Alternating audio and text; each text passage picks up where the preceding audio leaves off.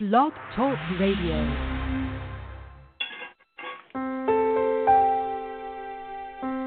Are you ready to awaken to the truth of your soul?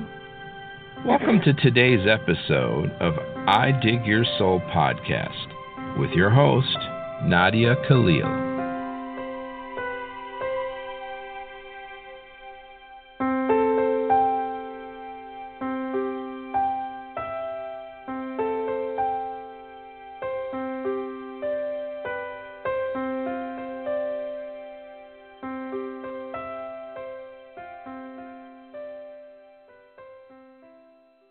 Good morning, everybody, and welcome to today's show. Today is the 13th of August. It is Dream Theme Thursday. The world is changing. The shades of our world is changing. We are no longer feeling polarized. There's a lot of decisions that we can make, and God's got this. We may think at times, what's God thinking? but he's got this.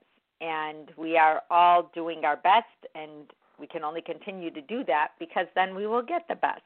So just keeping in mind that if we take a positive spin, it is not the weaker spin because being positive isn't a spin. Being negative is a spin. That's when we can spin pretty readily. But today, Dream Theme Thursday, talk about spinning. Let's figure out what's going on in people's minds while they're sleeping. So here we go. Our first one, it's from Liam, and he says, I have a reoccurring dream. I'm eating chewing gum, and there's too much of it in my mouth. And no matter how much I take out of my mouth, there is still more. On a side note, my mom says I put too much food in my mouth at a time, and I almost choked last week on a kebab. Maybe that's the meaning of the dream, but knowing your interpretations, it could mean more. Thanks.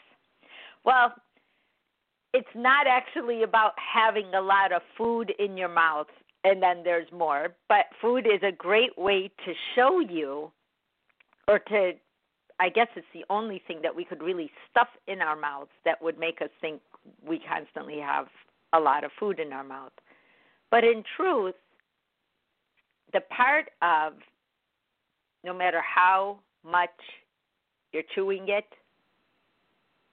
no matter how much of it you think you swallowed, there's still more. Back of this dream is saying is, Liam, you have a lot to say.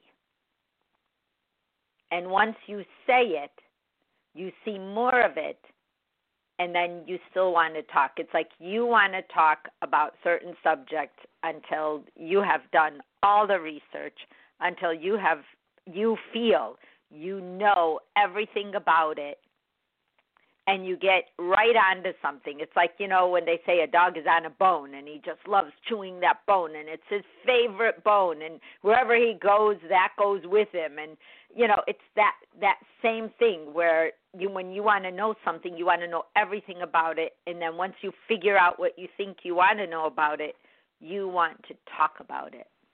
And you want to talk about it a lot and you want to figure it out and it just becomes your focus point um, oh my gosh, this is what I'm learning now. And you get really into it and almost to the point of being a little bit obsessive about how much you want to know. And so that's why it always feels like it's just making more because think about it.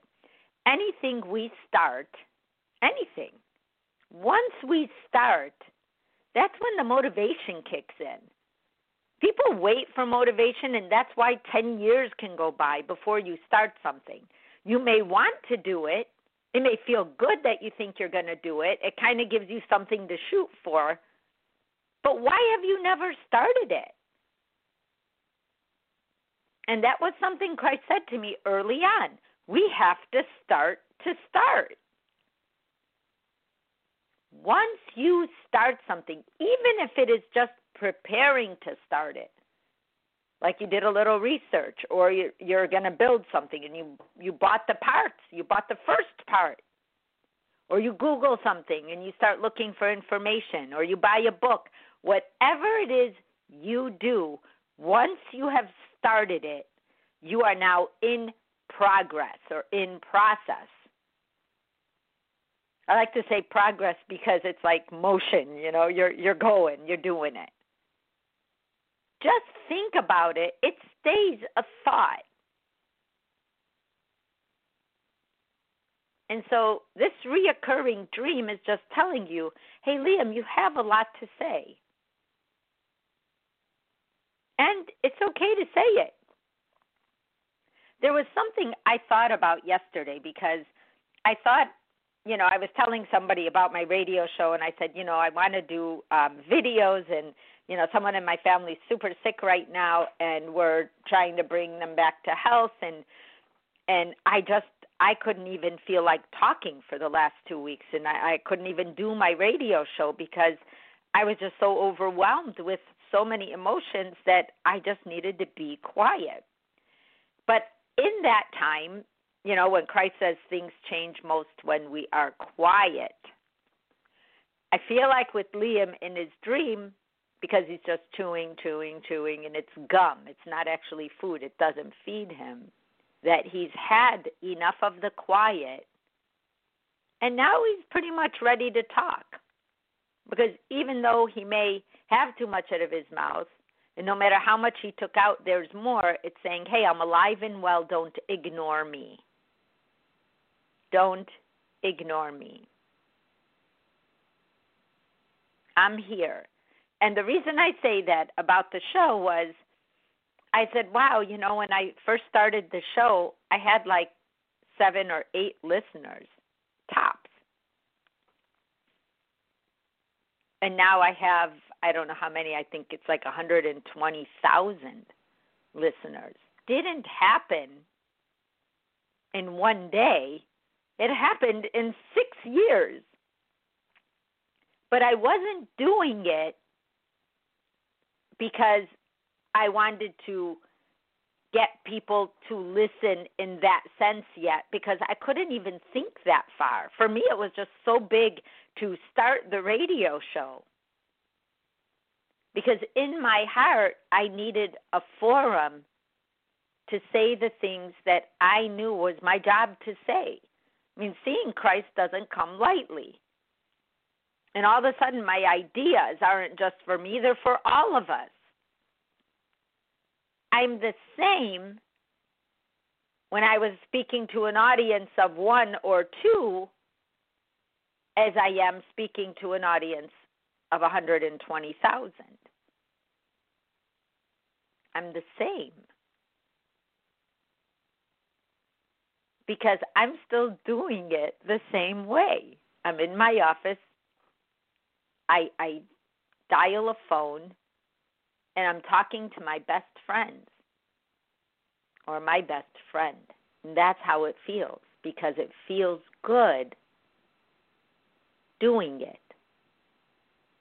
And so, those things where you don't want anything back for it is where you're coming to, Liam. You just got to do it. You just got to say what you want to say. Maybe it's in the form of a book, maybe it's in the form of music, but you have a lot to say. So that's what your dream is saying. I know it sounds like chewing gum and choking on a kebab, but it's not. It's it's about the fact that you have a lot to say. And that that's a big deal. It's your life and I know you know that there's a lot in there. And sometimes we forget that there's so many forms available to us. We just have to find our spot and do it because we love it. Because when we do it because we love it, whatever it is, if you have one person who listens to it, or you have a thousand people that listen to it, what's more important is that you're doing it. And I see he wrote in the chat, I have started a book. I'm on 5,000 words plus, even though I may never publish it, it is therapeutic to write write it, warts and all. But it's the writing. Before I published my first book, I was writing for, let me see, when did I publish my first book? 2004. I was writing from 1997, and even while I was writing that book, every time I would write and all the warts and all would come out, I'd be like, oh, well, I'll put that in there, but I'm not putting this in there. And I ended up putting it all in there because that's who I was. And if I can't be real, the person reading it can't be real. If I can't tell the truth, the person reading it can't tell the truth. Because then I would be teaching them inadvertently through energy by them reading it that I had to pick and choose and pick and choose instead of just be what I was. Because that's where we learn. A lot of times people go through crisis, some kind of crisis, and everybody runs away. A lot of times because they're not qualified to take it on. But they do want to know what happened. So they'll go back when you're okay and say, Well, how did you do it? So now they know. Now you've shared that. And that's how we learn. We either go through it ourselves or we say, hey, I know someone who went through that. And they had to dial back to zero and start all over again and start instead of trying to just patch up what was behind them and then walk on a patched up floor. So there's a lot to be said for who we are. We didn't come here watch life go by. We came here because we're alive. And your life does matter. I know just saying that made me think of Black Lives Matter. And they do. Everybody's life matters. Every soul. There is no soul more important than another. And if we're not going to treat people right, we're also not going to get away with it. We may think we are, but we're not. And that's what we're all witnessing now in our world. Times. The one thing we all have in common, and I say this over and over again because Christ said it, is that the one thing we all have in common is that we all chose to be here at the same time in history. Where technology supersedes or overrides emotion and people are you know throwing stuff out and then uh, either apologizing for it not realizing it's even weird for other people to hear. And then they're like whoa whoa sorry i i actually didn't mean that. And until i heard it out loud or until i saw it or until people commented on it i didn't even know what i thought wasn't okay that raw honesty. Because once we hear a truth, the argument's over. Because what are you going to do? Hurt someone for their truth? But if their truth is hurting someone else, we all need to say, hey, that's not okay. You are capable of hurting others, and we have to pay attention to that. So say it warts and all, because those warts and all is all of us. So I hope that helped. Great dream. Thank you for sending it along. It's always those little shorties that you think are not a big deal. And I'm like, whoa, wait a minute. Here we go. So thank you for that, Liam. I have another, she says it's not a dream, but it's related to her last dream. Is Maria Dulce from across the pond. So is Liam. Liam is in Ireland, I guess. So we have Maria in England. So let's see what she has to say. This is not a dream. This is related to my last dream that you read, Nadia. We were visiting my beautiful friend that was in hospice, end of life care. She passed away today. I saw her on Sunday and got her Coca Colas that she loved. We laughed about how aware we were to have them, and I am she was to have them. I am so grateful that I could see her then. We realized when they we realize when they are going. What an honor it is to share the life with someone. I sent her a kiss with my hand and I was beautifully surprised to see her doing the same back to me. All of a sudden, for a few days now, my husband is very poorly. I saw him in the dream leaving the driver's seat saying, I give up, I had enough, expression, and sitting on the passenger seat and covering himself with his jacket. I am very concerned. Please, we need prayers and love. Dear Nadia, please, if you considered appropriate, would you share any thoughts? Thank you always. P.S. The show last Monday helped a lot. I have to tell you, Maria, one of the scariest things any of us can think of because we are alive. None of us know how we're going to go. And when we witness somebody failing, which I'm in that world right now, or not being able to be who they normally are, it's beyond a devastating feeling because we want to help everybody. We want to take care of them. We want to save them. We want to make sure we can face everything.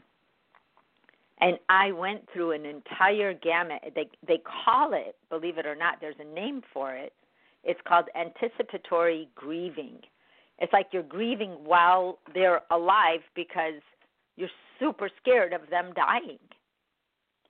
You obviously want to save them. You want to help them. You want to do everything you can. And some aren't even thinking they may die, and others may think it and not say it. And then there's others yet who say it. You saw your husband say it or seeing it in your mind.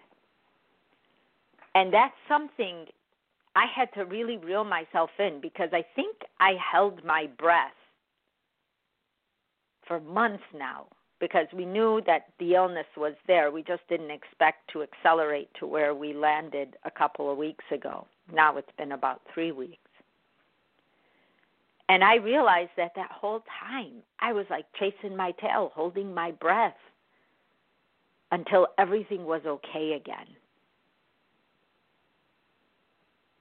And then one day, I'm going to go back to what you wrote in the second comment God, I want what you want.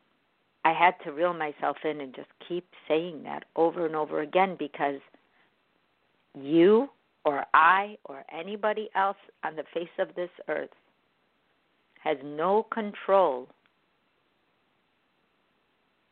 over somebody's time to come or somebody's time to leave.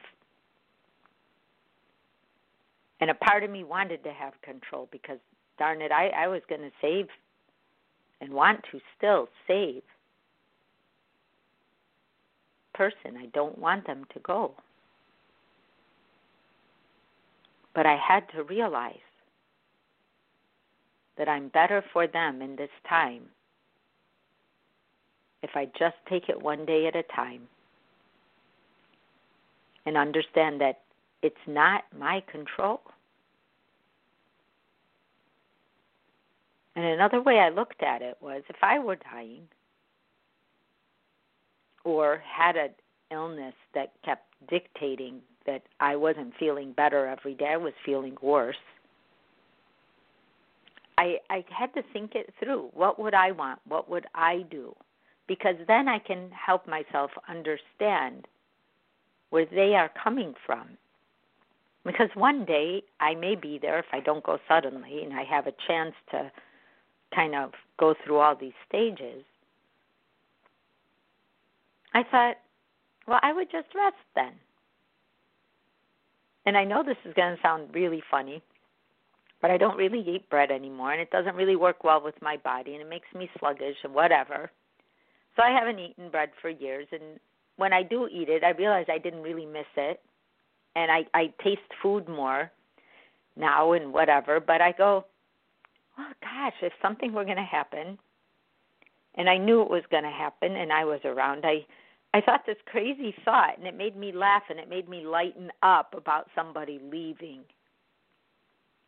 When I thought of myself leaving, because when I thought of myself, I was not scared. It was when I thought of someone else that I was scared. And I thought, why would I feel okay with me going and not okay with someone else going? Like, where's the disconnect? Even though I've seen Christ, even though I I know where they're going, and I know they're going to be in good hands. I know God doesn't leave anyone behind. I know God takes care of all of us. I got all that. But while we're here, we fight for life. And it's innate in us. We cannot help it. It's it's what we do. So when we see people not fighting for life, it upsets us. Like, hey, who are you? How could you not care about life? Or someone kills somebody and we say, wow, you had to cross a line to do that because we are survivors. So sending prayers and love. I will do, we can all do. But it's not in your hands.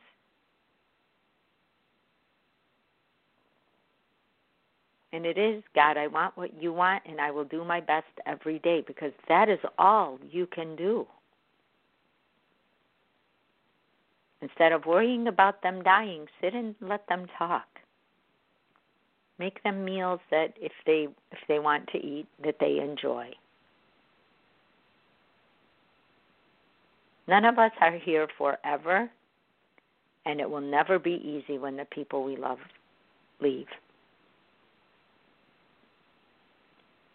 Those are those are for sure facts of all of our lives. And at times it's downright devastating and it affects the rest of your life. It affects the level of your happiness, depending on how you took it, how close they were to you, who they are. But honoring their life works much more healthy turning our pain into honor, knowing we will see them again, knowing that they weren't going to stay here, and just like you felt honored to be with your friend, be honored that you can share life with him, that you did share life with him. Look at what you both created together and thank him. Look at the family we built. Look at the life we built. Yeah, we had bumps in the road, but look, we overcame them. Hey, we're still here. And now we have time. Time to thank each other.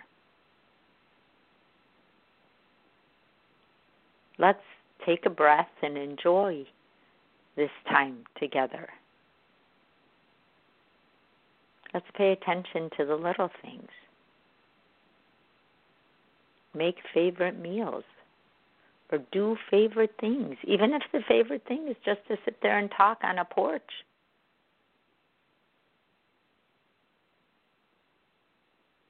Or to have a bowl of ice cream. Mine is bread and butter, hot, fresh bread and butter. That's the thing I thought I would do.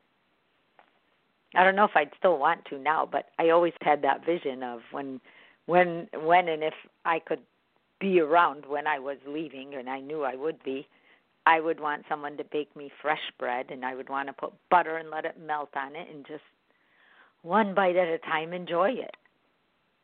And when I saw myself see that for myself and I didn't feel scared, it put that perspective of why I was so scared about others. It doesn't mean you're cavalier that they're going, it means that you're conscious and that you can be present for them in the way they need someone present.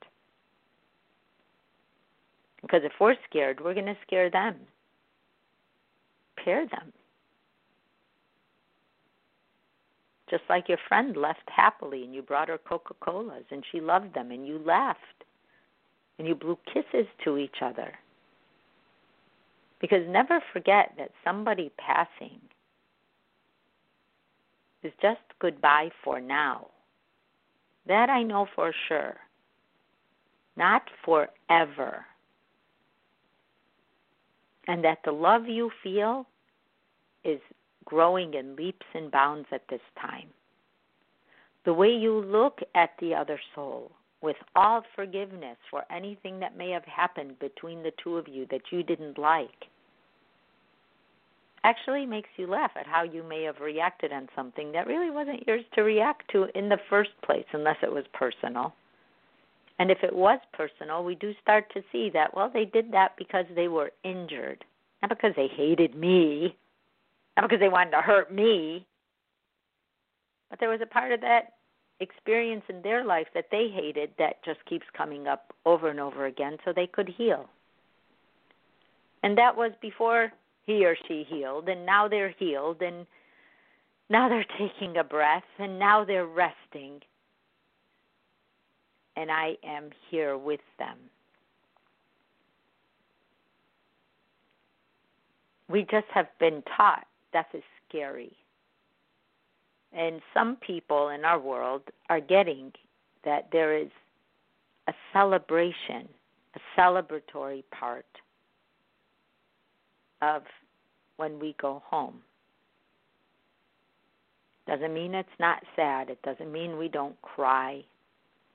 Just means that we are realistic. Even when we don't want to be, even when it's hard to be, even when you hold your breath for a long time, which I even personally was doing and I had to catch myself and say, gosh, what am I racing towards? But me, I was going to fix it and turn everything back to normal. But as I was thinking I would turn everything back to normal, the normal was what I was facing and what we were seeing and what was happening. Some people are younger in physical age, yet very old in mind and they're tired and they're just ready. And other people are 90 years old and they're still driving like speed demons on the freeway. I know two of them. They're actually older than 90. They're 92 now. So it's not in our hands. The fact that he is telling you He's had enough. Take what he enjoys most and let him enjoy those things, even if it's for another five years. But shift your focus from fear to empowerment, from holding your breath to breathing, from sharing the beauty together of all you've done. Take this opportunity to say all the stuff that you are thinking about how happy you are for what the two of you have accomplished in life. Thank Him. Let Him know He mattered. Let Him know that sometimes the disagreements were because of both of you, not just because of Him. This is a definite healing period, and you've been blessed to have it. And look at it that way.